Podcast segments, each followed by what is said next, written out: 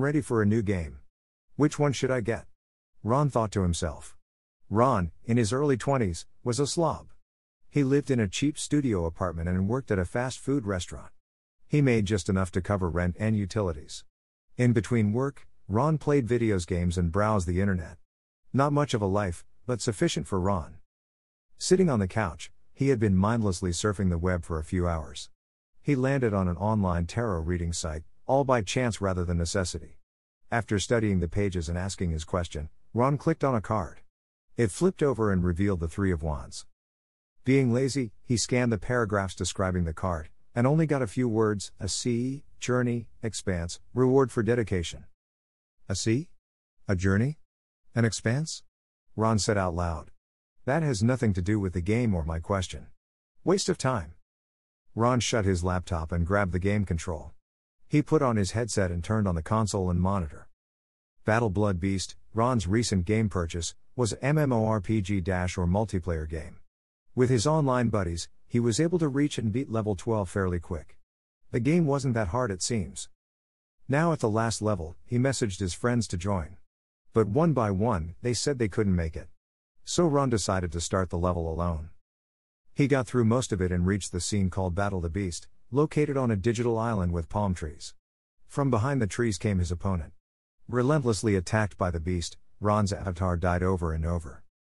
Frustrated and about to quit, another avatar appeared on the island. Named Master 7, it spoke and said it would fight the beast along with Ron. Master 7's avatar was tall and lanky, and carried various weapons. Its face was always hidden. The hat it wore permanently cast a shadow on its features. They joined forces and started attacking the beast. After an intense 20 minutes, Master 7 and Ron killed the beast and won the level. That was cool, said Ron. Finally, we killed it. Master 7 replied, Two players. That's what is needed, typical for multiplayer games. You must have at least two players to win. Otherwise, you always lose. By the way, Master 7 continued. Check out this expansion pack. It's beta software and not available to just anybody. I think you'll like it. Here's the link. With that, the Master 7 avatar vanished. Ron clicked on the link and downloaded the software, excited to give it a try. He started the game. On the monitor appeared a bright, cloudless blue sky. Beneath was the desert, an expansive, unending panorama of sand and dunes.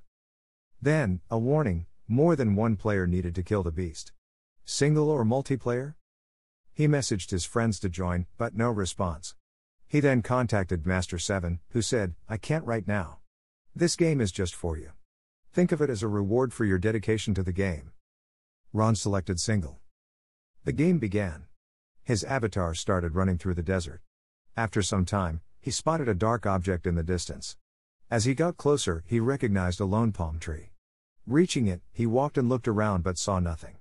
After hours of searching, scratching, swiping, and poking at things, nothing happened, no clues or secret entrances. Ron got bored and left the game. Damn, it's morning already. I've got to get to work, he thought. Getting back home later that day, Ron sat on the couch and took a nap. He woke up in the desert by the lone tree. It was the game, but real. And Ron was in the game, not his avatar. The ground began to rumble and the tree shook. Emerging from the sand was the beast. It, too, was oddly real, larger than life, and disturbingly menacing. It was nearly twice the size of Ron. With no weapons, Ron fled. The beast easily chased after him. It drew a mace from its back, swung at Ron's legs, and broke them. Ron fell, his legs searing and crushed from the blow. The beast continued with the mace and gave Ron additional smashes, but did not immediately kill him. The pain, the torture, was unbearable. Finally satisfied, the beast landed the mace onto Ron's head. Ron woke up from a deep sleep. Still on the couch, he looked at his body, stood up, and stretched. Everything seemed fine. He then shuddered at the memory of his dream, the ordeal at the desert. Its realism was frightening. Was it a dream? He wanted to shake the feeling, so he went to the local bar. Getting back home, he sat on the couch and picked up the game control. After a pause, he decided not to play that night and headed for bed. He took a Benadryl and closed his eyes. Once again, Ron awoke in the desert. The game restarted with the chase. His legs were smashed once more. This time, the beast took a sword and chopped off Ron's limbs. It took a leg and began to eat. In unimaginable pain, Ron's vision dimmed along with his body's loss of blood. Again, Ron awoke after a painful death. He got up and messaged Master 7. Reaching him, Ron asked, How the fuck do I kill this beast? The only way, said Master 7, is to have at least two players. If you start the game with just one, the game will repeat, or restart, until you beat the beast. The game you're currently in doesn't end until you win. Call me back when you've completed it and ready to start over. Ron threw his laptop across the room. In a rage, he kicked the game console and ripped the power and data cords from the devices. Two days later, Ron went back to work. Looking beat and worn out, he told his boss that he hadn't been sleeping, and that he doesn't intend to. This is Dante P. Ramon, your host and author of The Dark Reading Scary Stories Inspired by Tarot Cards. I invite you to listen to our podcast regularly and visit us on the web at thedarkreading.com. And please feel free to share the dark reading with your friends. I just picked the death card, so good night for now. Hi, this is Dante P. Ramon. I hope you enjoyed this recording. Feel free to check out my other written work at dpramon.wordpress.com. Thanks.